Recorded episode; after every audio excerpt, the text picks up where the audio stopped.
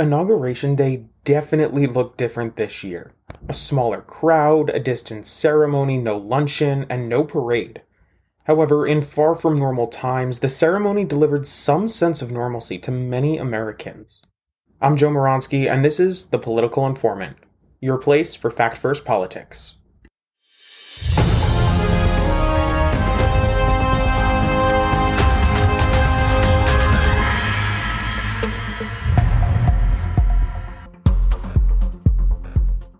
So let's go through the day. This morning, President Trump delivered one last address behind the presidential seal from Joint Base Andrews during his farewell ceremony. Now, upon his ro- arrival from the White House, President Trump delivered a brief speech in which he spoke about his record and the future. Staffers for former President Trump say that he did have a speech written in which he acknowledged President Biden by name. However, Trump decided to go off script and speak from his heart instead. In it, he said, quote, they have the foundation to do something really spectacular, referring to the Biden administration. Former President Trump also said that, quote, we will be back in some form. Trump has not ruled out a run in 2024, and many on the right believe that this was his way of saying he'll be running again.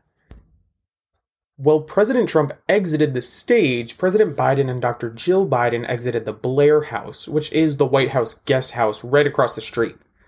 It's tradition for the president elect to stay there the night before the inauguration, but we've seen a lot of things break with tradition this year. President Trump then boarded Air Force One and headed to his Mar a Lago resort and new residence. Prior to the inauguration, President Biden and Dr. Jill Biden attended Mass at the Cathedral of St. Matthew the Apostle, along with Vice President Harris, Second Man Emhoff, and members of Congress. President Biden is actually the second ever Roman Catholic president, and John F. Kennedy was the first, nearly 60 years ago.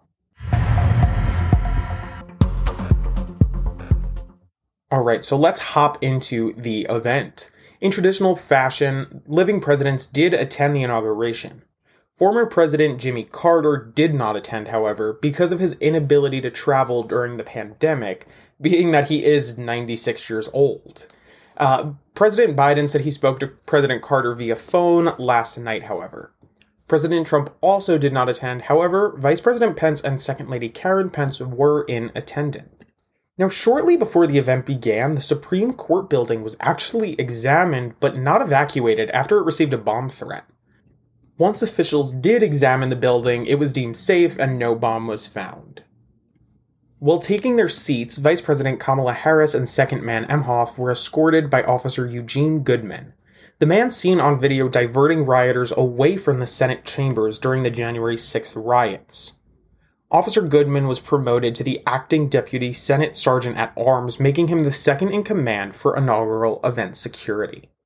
This is definitely something that Officer Goodman deserves, and after further evaluation, it was actually made aware that had Officer Goodman not diverted these rioters away from the Senate chamber when he did, they would have ran directly into senators.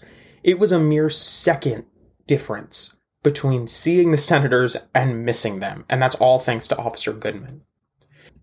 Supreme Court Justices Stephen Breyer, Samuel Alito, and Clarence Thomas didn't attend the ceremony uh, due to health concerns regarding the COVID 19 pandemic and their age, but all other justices attended. Vice President Harris was sworn in on two Bibles, one belonging to Regina Shelton, a family friend who the vice president viewed as a mother figure, and the other belonging to Justice Thurgood Marshall, who was the first black member of the Supreme Court and Harris's political role model. She was actually sworn in by Justice Sonia Sotomayor, who was the first Latina person to serve on the court. President Biden was sworn in on a family Bible that's 130 years old, and he was sworn in by Chief Justice John G. Roberts. In his speech, President Biden called for unity, saying, quote, Without unity, there is no peace, only bitterness and fury. No progress, only exhausting outrage. No national, only a state of chaos. He also said, quote, Politics doesn't have to be a raging fire, destroying everything in its path. Every disagreement doesn't have to be a cause for total war. And we must reject a culture in which facts themselves are manipulated and even manufactured. Now, notably, Biden did not mention Trump by name in his speech. And White House Press Secretary Jen Psaki said it was because he thought the speech should be about the American people, not politics. She said, quote, as you saw in his speech, it was about forward looking, not looking back. Now, some Republicans disagree with this based on the actions that President Biden has taken so far, but we'll get into that a little bit later. After his speech, Amanda Gorman, the United States Poet Laureate, became the youngest inaugural poet ever. Gorman quickly began to trend on Twitter and Google as she clearly stole the show. Now, the 22 year old had two quotes that stuck with many, many people. The first being, quote, but while democracy can be periodically delayed, it can never be permanently defeated. And the second quote was, quote, not because we will never again know defeat, but because we will never again sow division. After the ceremony, the new president wasted no time getting to work, signing three documents in the president's room at the Capitol. These three documents were an inauguration declaration, cabinet nominations, and sub cabinet nominations, all of which President Biden wanted to get submitted to the Senate as soon as possible. Congressional leaders then presented gifts, following tradition, to the president and vice president. Now, these gifts included Lenox vases, flags which were flown over the event, and photos from earlier in the morning, which actually was amazing to see. Uh, these photos were taken, printed, framed, and given as gifts within hours. Um, definitely a testament to the advancement of technology. President Biden and Vice President Harris then left the Capitol and headed to the Arlington National Cemetery to lay a wreath at the tomb of the unknown soldier, while being joined by the former presidents who attended the inauguration. At that point, the president headed to the White House and the vice president headed to number one observatory circle on the U.S. Naval Observatory grounds, which is the residence of the vice president. President Biden was welcomed by White House ushers after walking to the White House along Pennsylvania Avenue. Vice President Harris was actually escorted by the Howard University drumline, which is her alma mater, and was definitely a nod to HBCUs everywhere. Shortly after arriving at the White House, President Biden got right to work along with Vice President Harris. Former President Trump, former Vice President Pence, and many other former White House staffers are said to have left notes for their predecessors. Vice President Harris then swore in Senators Ossoff, Warnock, and Padilla.